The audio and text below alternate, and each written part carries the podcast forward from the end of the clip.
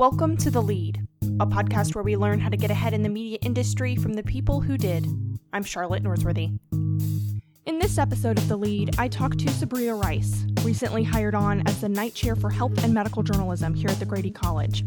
Prior to her move to Georgia, she was the business of healthcare reporter for the Dallas Morning News.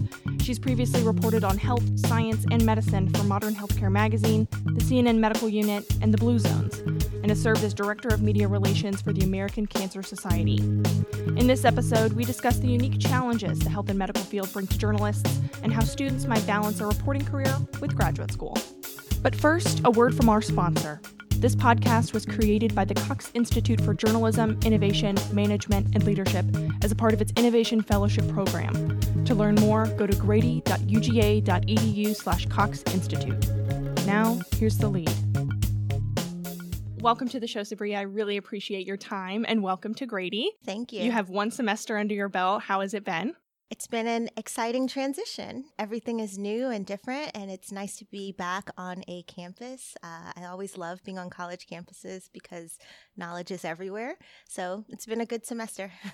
awesome. Well, to start off, let's talk about medical journalism and your experience with this beat. And to kind of open it up, can you explain how medical journalism as as a section of news is different from other beats like education or government? Absolutely. I think healthcare is a very big and very vast industry. And the more you know about it, the less you know about it, in a sense. Um, there's so, so much going on. Um, one way in which healthcare, the healthcare beat, is different from others is that sometimes you're dealing with people at their most vulnerable moments. Um, they are sick, they are frustrated, um, there's a lot of financial um, concerns that come along with having a healthcare issue, and you're meeting people at that point often. Um, and there's a lot of proprietary and confidential information that can't be shared. So, learning the intricacies of that is a real challenge for healthcare journalists, and um, being able to keep up with the, the various different laws and rules that, that govern how we can report, or not how we can report, but what access to information we can have. Are there any elements that make this subject matter hard other than the difficulty to access information? You mentioned sort of meeting people in their most vulnerable state. Can you expand on what about that aspect makes it difficult? I think it's in how you interview people. Um, having a level of empathy and compassion, and knowing that people are opening up to you about very private concerns that they have. But they're private concerns that maybe other people have too. And often, um, when I'm speaking with someone, especially a patient who is going through uh, a very difficult situation. It's remembering that in that moment and knowing, um, being able to explain, I'm going to ask you some of these personal questions. Um, it may be uncomfortable and, um, stop me if you feel uncomfortable. But then um, also putting that their, their stories into context. Sometimes people feel as though they're going through something in isolation. And the more you speak to patients about their experiences, you find very common ground. So I think um, that is a challenge, just learning to be more um, em- empathetic, I think, in how you report and how you approach people about their concerns. Have you ever struggled with gaining the trust of, of a source for a medical story, and how do you overcome that? Hmm. Or I guess even how do you even begin that conversation with with a potential source? How do you go about finding someone for your story? I reach out in every way possible. I found people on Twitter and Facebook. I found people reaching out to um, some advocacy organizations. I find often if someone has taken their story to someone already, they are more willing to speak. But then also just a little grassroots. Sometimes you overhear a conversation or you um, you have an experience of your own and you wonder is that something?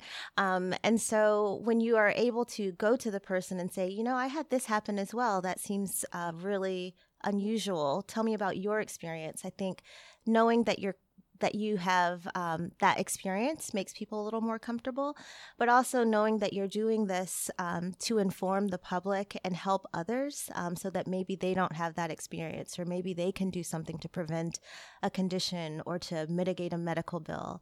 I think that helps people open up a little more. And how do you maintain a balance between, say, a patient's privacy or what they expect to be entitled to while also striving to personify an abstract concept like healthcare or a specific healthcare law or bill that may be passing. Mm-hmm. So if if a source comes to you with a concern or expects to have more privacy than maybe they're granted, how do you maintain a balance of of giving them what they need while also gaining what you need?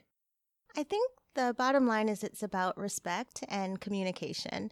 Um, I would never show up to an interview without having um, done a early uh, pre-conversation or pre-interview with the individual as well um, in which especially if it's a patient where we're setting expectations and they have a clear idea of what i'm going to be talking to them about I, I think that's important to do right off the bat uh, when approaching the um, organizations that I write about, I do the same thing. I want to have a conversation with them first and let them know. Sometimes that works out and sometimes it doesn't. But with individuals who are experiencing the healthcare system, I feel um, very passionate about speaking with them and making sure uh, we are on the same page about their condition, about who I might be speaking with, um, including their own doctors and that sort of thing. If it's a hospital or health system that has provided a patient to you, obviously they have had to go through what we call HIPAA clearance, where they have given you permission to speak to them. So, generally, in those situations, they're a little more open to speaking. Do you find certain kinds of medical stories more difficult to report on for whatever reason, such as elder care or mental illness, for mm-hmm. example?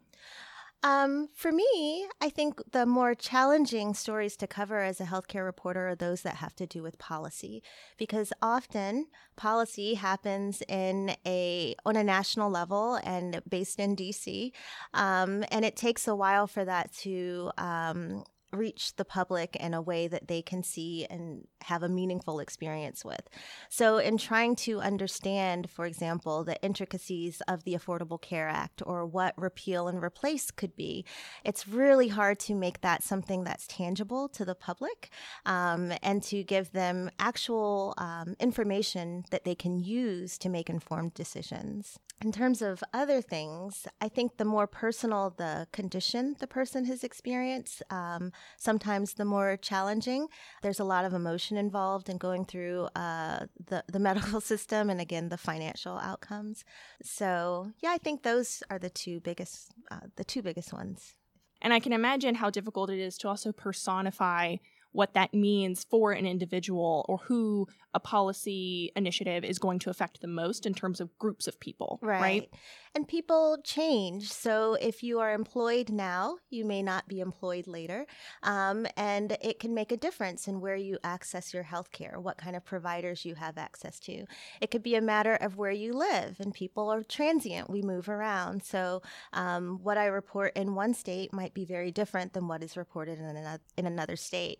And um, not only is there national policy, but there's state policy. So, and they, they become interwoven when you think about things like the way um, Medicare or Medicaid uh, work um, on a national and state level. I think that's part of the biggest challenge because those things change so much and people change so much. So when you're trying to target an audience, it can be a really, really big challenge, especially if you are at a local um, news outlet um, trying to pay attention to what's happening on the national landscape, but bring it home to the people in your community.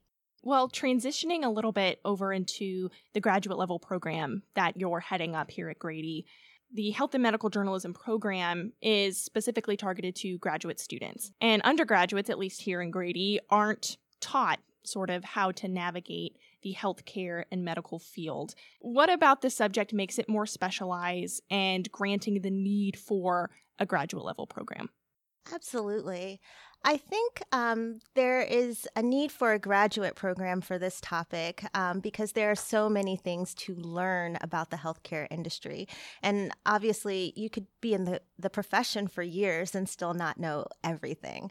On the undergraduate level, especially as a journalist, I think it's important to gain those writing skills, observation skills, um, learning how to how our industry works and how to navigate um, as a re- reporter or producer um, and get, get your storytelling skills um, under par. And then I think it's important to turn your focus to some kind of specialty.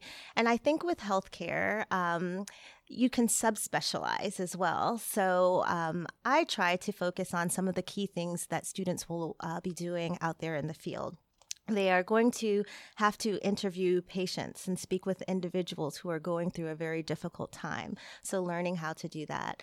Um, there's no way to avoid research and science. So, if you are learning how to read and understand a medical uh, study, but also um, learning how to understand statistics, at least a little bit.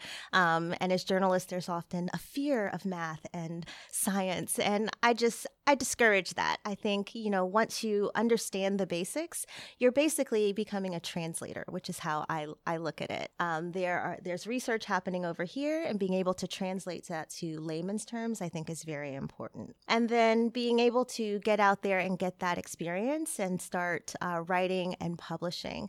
So that is what our graduate program does, uh, taking the specialty and taking your interests, whether that be healthcare policy or healthcare um, focusing on the science and innovation or public health and what's happening in the communities around us. I think it requires a level of spe- specialization that you have to focus on intently and do every day and have the skills as a journalist to know to push back and what our ethics are and values and the pillars that we depend on. So you had a robust career in health and medical journalism before coming over to Grady this past semester. What mm-hmm. inspired this massive shift in your career? Oh, that's a great question. I'd be- began my career actually uh, with Entertainment Tonight and quickly realized that entertainment wasn't my thing. So I went back to grad school, and my focus was a communication studies program, which was research and statistical based. So um, when I began at CNN, I started doing a lot of freelance work for the uh, medical unit, sometimes because I could understand the studies and understood how research was um, the, the basis of research. Um, so I started doing a lot of of freelance work for the for that department and at the same time I was traveling with a National Geographic team that explores longevity around the world. So then it just became a natural transition and it took off from there. Journalism, especially print journalism, is still working out maintaining its longevity and you're former employer, the Dallas Morning News, mm-hmm. is especially struggling with that as they, in January, recently had to let go of over 40 people. There are signs in the industry that are showing that this struggle is still far from over. Mm-hmm. Where are you finding the stability of health and medical reporting jobs? Are things moving to freelance work? I wouldn't say necessarily freelance, um, but there are lots of organizations out there that focus specifically on healthcare.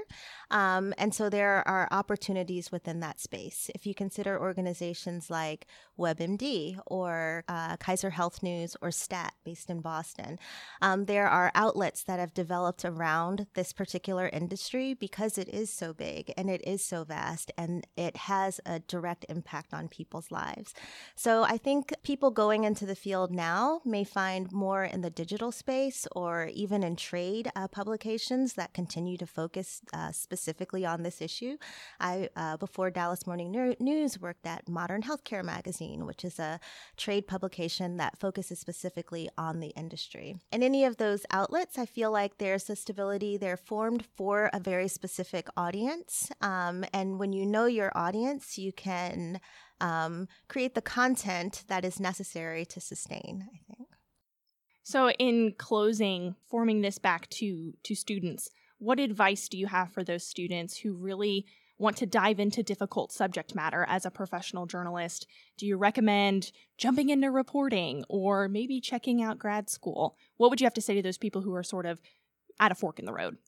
I would say don't be afraid. I think if you have an inkling for something, follow follow that, pursue it. Um, and I I often think back to the first um, medical study that I wrote about for CNN Health, um, and it was a complicated look at a new antibody for the treatment of HIV, or that could lead to a potential treatment for HIV/AIDS.